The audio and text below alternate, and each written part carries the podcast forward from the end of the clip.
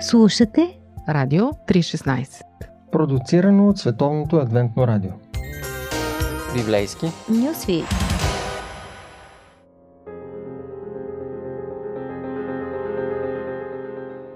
Здравейте, приятели! В библейски нюсвит продължаваме да придружаваме Яко в неговия път, а днес ще обърнем фокуса върху най-голямото момче в семейството. Всъщност, от древни времената до днес, ако отношенията в един брак буксуват, децата са първите бушони, които дават на късо. Те винаги усещат напрежението и най-нормалната детска реакция обслужва идеята за всемогъщество. Децата истински вярват, че могат да поправят нещата. Дори ако връзката между родителите е тотал щета, дори детето вече да е пораснало и да е зрял човек, то продължава да се надява, че мама и татко ще се заобичат в един момент и ще заживеят в пълна идилия. И ето в тази светлина виждаме първия син на Яков. Ровим Яковов, представям ви го. Майката Лия в капана на един брак без любов най-сетне изглежда щастлива. Причината е бременността и раждането на първа рожба. Да имаш син в източните култури, пък и по нашите ширини е специално усещане. Появата на малкия човек възражда мечтите и надеждите на мама, още повече жената родила момче може повече да разчита на любовта на съпруга от яловата конкуренция. В случая сестра и Рахил. Изцяло преобразена от майчинството, Лия ликува. Погледнете, аз имам син. Това е превода на името Ровим. Сякаш гордата майка иска да покаже момченцето си на целия свят. Вижте колко е прекрасен. Но бебето не успява да стопи ледовете между хладните съпрузи. Постепенно младата майка разбира, че нещата си вървят по-старому и спалнята на Яков, неговото ложе си остава в шатрата на Рахил. Разочарованието на необичаната съпруга и новата отеха на майчинството, но и чаровното оръжие в женската война за любов. Всеки път, когато повика Ровим, Лия напомня за своето благословение да има син. Ето син, вижте, погледнете сина ми. Но това е и а, така една дръскотина върху проклятието на сестра й, която така и не успява да зачене, макар Сяков, очевидно, непрекъснато да работят по въпроса. Ровим усеща болезнено страданието на майка си и цялата си детска наивност, даже с едно ранено чувство за справедливост, се включва в боя на нейна страна. Така стигаме до една следваща история, в която е замесено момченцето Ровим. Той е по-голям, и като всеки син, страшно много обича мама. Сложните проблеми на семейството в този бигамен брак, в, в който се приобщават и двете слугини с свои деца. Та тези всички сложни отношения се стоварват и върху главицата на Ровимчо. Ясно му е като бял ден как стоят нещата у дома, какво изпитва едно дете, когато татко постоянно пренебрегва мама, а пък тя е толкова добра, така всеотдайна и така го обича. Обичайните чувства, които детето преживява и днес, когато отношенията между двамата партньори се разклатят, гняв, срам, вина, обида, недоверие, съмнение изобщо в любовта и в смисъла на брака по-късно в тинейджърските години, какво може да направи едно малко момченце, за да види как мама отново се усмихва? Ровим иска да зарадва разстроената Лия и го виждаме с плодове в ръце, и то във време, когато ги няма на полето. Още е повече, че те не са просто някаква екзотична храна, но и лекарство срещу безплодие. Освен това, привличат мъжката любов. Наистина, за нас са непознати, но за онзи свят мандрагоровите ябълки нямат нужда от повече реклама. Всички знаят за ефекта от тях. Рахил, която пък си има своята болка, откакто е женена, отива да помоли сестра си да й даде от чудодейното лекарство но вместо съпричастност, Лия избухва и бързо стига до едни свръхобобщения. Напрежението е оправдано, знаем, че става дума за любов и общ съпруг, така че Лия просто наистина обобщава така и в повече ситуацията. Малко ли ти е, че си отнела мъжа ми, та искаш да вземеш и ябълките на сина ми? Може би Ровим чуе чул скандала, дали не подава главичка и зад завесите на шатрата и понеже Яков проявява хронична безчувственост към тях, към Лия и момчетата от нея и винаги предпочита другата жена, този малък мъж се опитва да изравни силите и да даде едно рамо на мама. Всъщност да ти стане жал за горкото дете. Разделяме се с нашето момче за известно време, за да го срещнем като млад мъж, по-скоро юноша, замесен в един адски неприятен инцидент. Леля Мурахил вече е починала при второто раждане, а нейното бебе и по-голямото и момченце са в шатрата на слугинята и Вала. И Яков е решил там да премести своята спалня, ложето си. Може би иска да е по-близо до малките, може да се утешава от загубата на любимата в постелята на Вала, той си знае, но заровим това е крайно възмутително, адски несправедливо, поредната жестока обида към Лия, майка му. Не и стигаше, че беше в конкуренция с сестра си, ами сега и слугинята е по-напред от нея. За да намести домашната иерархия и да поправи баща си, Ровим прави нещо изключително опасно като ход. Той спи с Вала, с слугинята. Вероятно я и насилва. Те жените по това време нямат много глас. И по този начин я прави недостъпна за Яков. Той вече не може да се докосне до осквернената наложница. С други думи, по този начин Ровим изхвърля Вала от постелята на Яков, за да събере евентуално мама и тати. Коментаторите са в ужас от това събитие, от този инцидент, криминален инцидент. Истинско безочие. Впрочем, в Библията има един подобен случай в семейството на Давид, като заявка за власт и потъпване на бащиния авторитет, един от неговите синове разпъва шатрата си на покрива на двореца, където пред очите на целия народ спи с наложниците от харема на баща си. Изключително, унизително и крайно непростимо. Когато гледаме събитията в тази светлина, ние не виждаме в този инцидент между Ровим и Вала просто нагони хормони, но една отчаяна, дръзка, юношеска постъпка. Ровим и неговият вик към баща му. Спомни си, че имаш жена, която те обича. Най-сетне няма ли да си спомниш за Лия? Може би след загубата на любимата и оскверняването на слугинята, най-сетне Яков се мести при Лия. Вероятно Ировим е постигнал до някъде своето, но конкуренцията се измества от жените към децата. Неволите на двуженството. Следващия епизод с Ровим също е криминален, но ще ви разкажа за него само след минута. Какво да кажем за дискусии по Радио 316?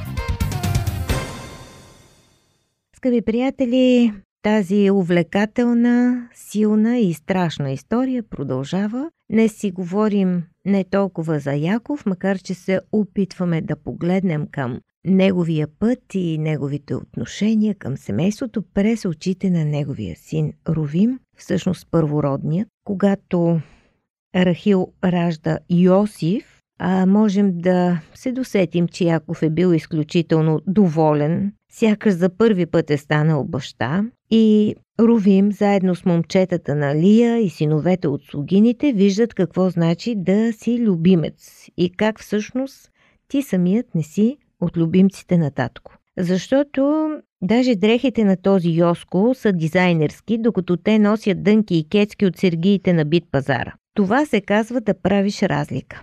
По-късно Яков прави Йосиф един вид менеджер, как точно има устроен бизнеса не е много ясно, но очевидно Йосиф наглежда работата на синовете на слугините и дава някакви отчети на баща си. В някакъв удобен момент, когато са достатъчно далеч от дома и бригадирчето идва да ги нагледа и да напише поредния отчет, братята се наговарят да го убият. Вероятно в основата са Симеон и Леви, те се движат в пакет, бързо се стиковат, ако трябва да раздават някакво правосъдие. Ровим е на друго мнение. Той иска да спаси момчето. Той е по-съвестен, но сякаш се срамува да заложи на съвестта си. Бои се да не изглежда някакъв мекушав пред роднините. Сякаш ще се изложи, ако излезе, че е по-чувствителен. Едва ли не се притеснява да не го помислят за добър човечец. Не е актуално да се залага на добротата, когато животът и собственият ти баща искат да те прецакат. Затова Ровим не се конфронтира,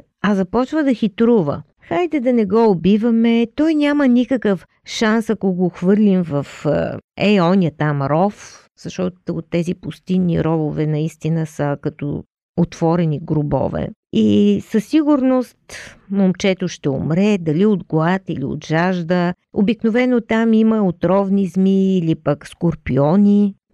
Да го оставим на съдбата, един вид казва. Ровим. Без друго, ако никой не му помогне, то е глезло, ще изгние в рова. Всъщност, Ровим има добри намерения. Той смята да се върне да спаси момчето, да го върне на баща си, но всички тия добри намерения той ги свива в себе си. Не иска коравите батки Симеон и Леви да му се присмива, че е добродушен. Искат да избави Йосиф, наистина, но времето за това избавление изтича. Ровиме някъде, когато се появява Керван и другият лидер сред братята Юда прилага да продадат Йосиф. Хем няма да се цапат с кръв, хем ще се отърват от досадника. Когато търговците са достатъчно далече, за да бъдат догонени, Ровим се връща при ямата, но там няма никой. Първата му мисъл е, момчето е мъртво, аз къде да се дяна, какво ще кажем на татко? И можем да видим истинския Ровим в неговото покаяние до празния ров. Така или иначе, историята се развива по друг начин. Тя е позната, няма сега да й отделяме време, но можем да заключим всичко това с благословението на Яков. Заровим. Минават години, момчетата вече имат свои семейства, жени и деца, преживели са много и един ден Яков ги събира край своето ложе, предсмъртно, за да ги благослови. Пръв е Ровим. И неговото благословение не е като нашите пожелания да си жив и здрав, а, малко работа, тежки пари, децата ти, всички да са добре, да нямаш да си безгрижен, не знам какво още си пожелаваме. В тези благословения ние не срещаме точно тези наши благопожелания, а те по-скоро са към това, което ще те свърже с Всевишния което ще благослови живота ти по този начин, че връзката ти с Бога да бъде по-близка и в това отношение те включват и познание за това, в което ти няма да успееш. Да си знаеш слабите страни, не се опитвай. Затова м- Ровим чува от Яков нещо от този род. Ти имаш първата ми сила, вярва се, че най-много първородния наследява баща си, качествата му, гените му, но няма как да бъдеш лидер, му казва Яков. Там текстът е много символичен, аз просто го предавам по друг начин. Не можеш да водиш, защото тичаш пред събитията. Твоята беда е в избързването и правиш всичко сам. Ако си единственият добър човек, скъпи приятели, то се подразбира, че трябва да побързаш, защото няма кой да ти помогне.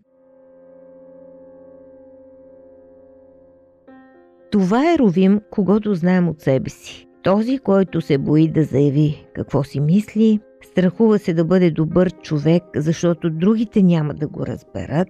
Сам си слага цензура, за да не влезе в сблъсък с силовите хора и с силовите им концепции. Оставя нещата на самотек с идеята, че те сами ще се оправят. Или пък ги движи чисто сам, защото не може да работи с възраженията на другите, както днес се казва, не може да убеждава. Отвътре е съвестен и добродушен, но потиска тази своя природа, защото не е тренди и ще го считат за смотан.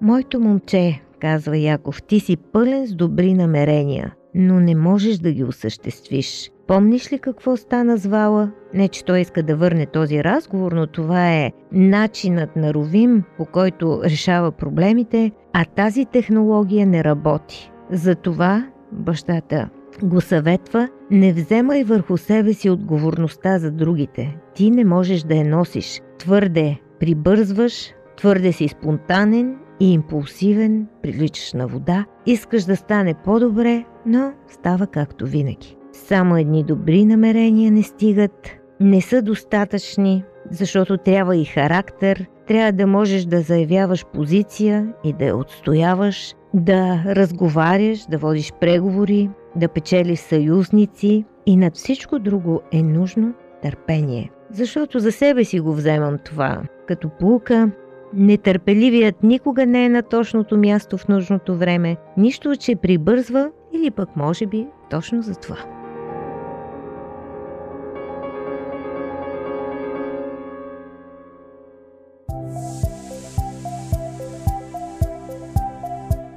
Слушате Радио 316 Продуцирано от Световното адвентно радио.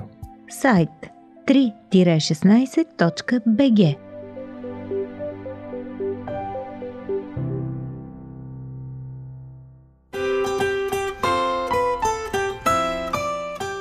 по пантофи.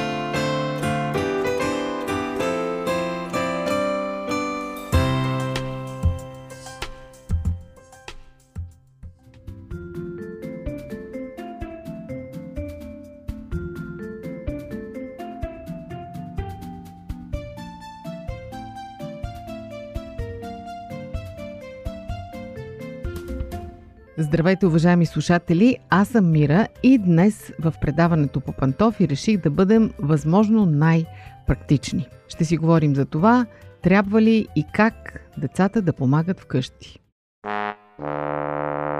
Някога този въпрос изобщо не се е задавал, просто защото е имало много деца и много работа вкъщи. И от съвсем невръсна възраст децата са знаели, че имат задължения – защото иначе работата не може да се свърши няма да има ядене или няма да има чисти дрехи за всички.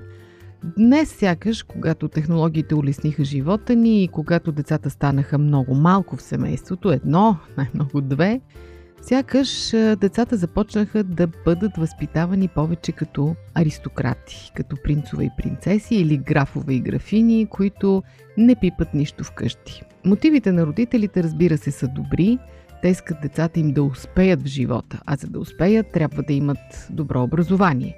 А за да имат добро образование, трябва да разполагат с достатъчно време, за да учат, да пишат домашни, да се усъвършенстват в различни области и изобщо да имат добър старт в живота, когато му дойде времето. И разбира се, са склонни да ги облегчават от към задължения вкъщи, да ги освобождават за да имат достатъчно време за важните неща. Като разбира се, слагам думата важни в кавички. Проблемът е, че това е грешка. Просто защото според последни проучвания, една компания Brown Research в Штатите прави проучване сред 1001 души и им задава само два въпроса.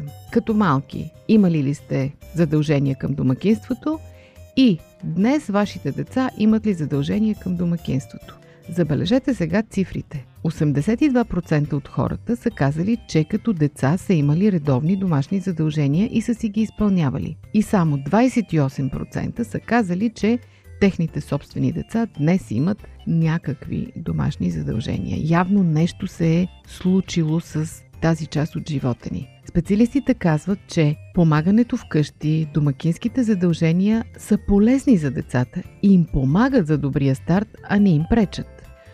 Същата компания е направила още едно проучване. Избрали 84 деца и проследили три периода от живота им. Първият етап бил тяхната предучилищна възраст, вторият, когато децата били в обертета в тинейджерските години между 10 и 15 и третия, когато минава 20-та си година, т.е. между 20 и 25 години. Резултатите показали, че децата, които са започнали редовно да поемат част от домакинската работа вкъщи от 3-4 годишна възраст, имали по-добри отношения с семейството и приятелите си, по-висок успех в училище и в университета започнали да изкачват кариерната стълбица по-бързо в сравнение с онези, които никога не са имали никакви задължения вкъщи или пък са им възложили много късно през пубертета.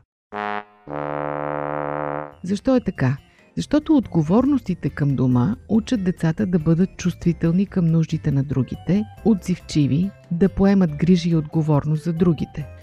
Освен това, те се научават да бъдат по-организирани и съответно това помага да бъдат и по-успешни. Специалистите смятат, че днес се наблюдава един дисбаланс в ценностите и смятат, че трябва да се върнем в това русло, в което от ранна детска възраст учим децата си да помагат вкъщи. Следващия път, казва Мадлен Левин, психолог, когато вашето дете откаже да ви помогне с домашните задължения под предлог, че има да пише домашно, не се поддавайте на изкушението да се съгласите на преговори и да го освободите от задълженията му. Ако домашното се конкурира с задълженията в къщи и вие направите избор в полза на първото, отправете към детето си следното послание. Оценките и личните ти постижения са по-важни, отколкото грижата за другите. Възможно е да ви се струва, че това послание не е кой знае колко лошо и си е съвсем на място, но с течение на времето ще разберете, че това е било изключително неправилно. Пестеливи на думи, богати на смисъл. Историите в библейски нюсвит. Предаване на Радио 316. Вие слушате Радио 316. Продуцирано от Световното адвентно радио. Въпросът е как да мотивираме децата си да изпълняват задължения вкъщи. Много бързо те разбират, че тези задължения са монотонни, понякога неприятни, скучни и започват да шикалкавят и да търсят причини да ви откажат. Ето няколко практични съвета как да помагате на децата си да бъдат отговорни и да ги изпълняват. Най-напред следете за това, което сте им възложили, т.е. бъдете последователни и упорити. Децата ви няма от първия път да се справят и от първия път да поемат с голям ентусиазъм задълженията си. Просто бъдете кротки, но настойчиви и докато детето не извърши това, което сте му казали, не отстъпвайте.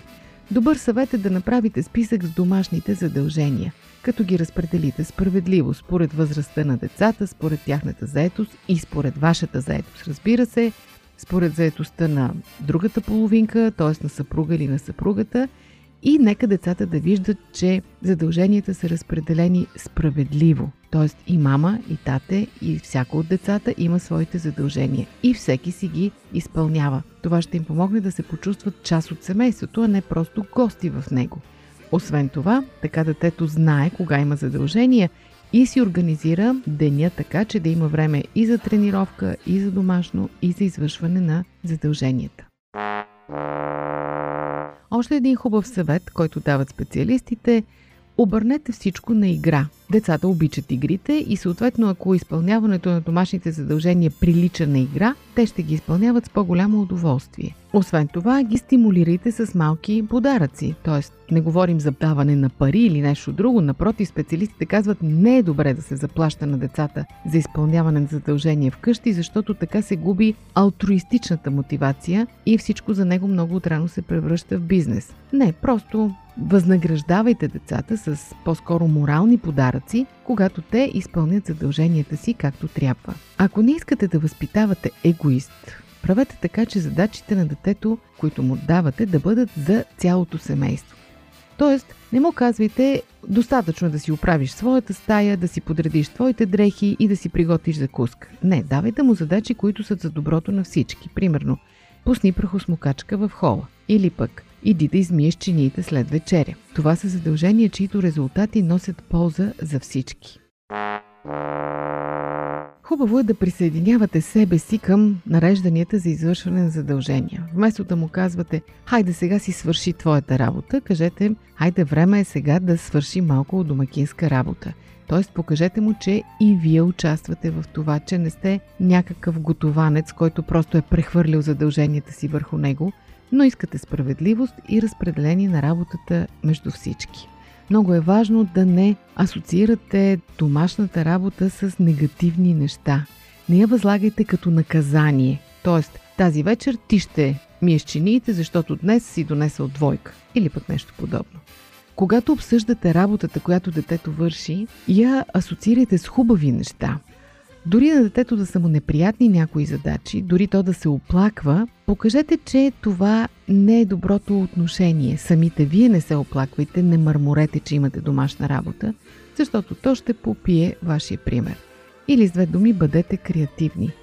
Започвайте с малки неща, после възлагайте все по-големи, колкото повече расте детето, толкова повече да се увеличават задълженията му и то да ги чувства като привилегия. Казвайте му, виж какво, вече си голям, достатъчно голям, примерно за да обираш пайжените вкъщи, защото си висок, почти колкото мен и можеш да свършиш това. Знам, скъпи приятели, че вие ще измиете чиниите много по-бързо, ще лъсните обувките много по-качествено, ще съберете прането от простора много по-бързо и много по-ефективно, но не се изкушавайте да го правите. Въоръжете се с търпение и оставете детето да свърши своята част. Похвалете го след това и му покажете как може да го направи още по-добре и още по-бързо. Защото това се възнаграждава. Един ден вие ще имате до себе си един млад човек – който се справя перфектно сам с живота, не зависи от грижите на другите и има самочувствието, че може да управлява живота си, а това си заслужава усилията и търпението. Надявам се да бях достатъчно практична днес и тези съвети да са ви полезни. Пожелавам ви успех. До чуване следващия път.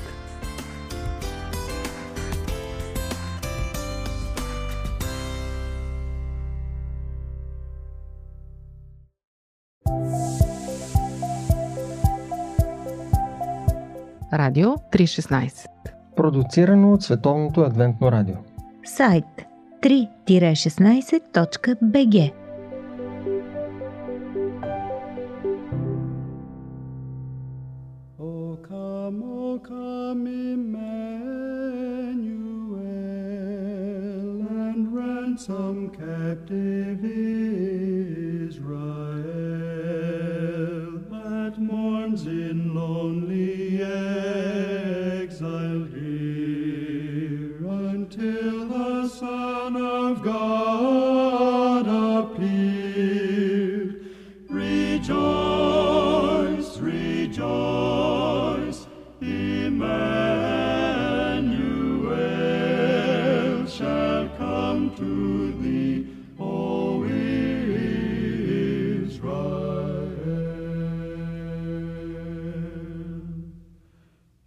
come thou wisdom from on high, and order all things far and nigh. To us the path of knowledge show, and cause us in her ways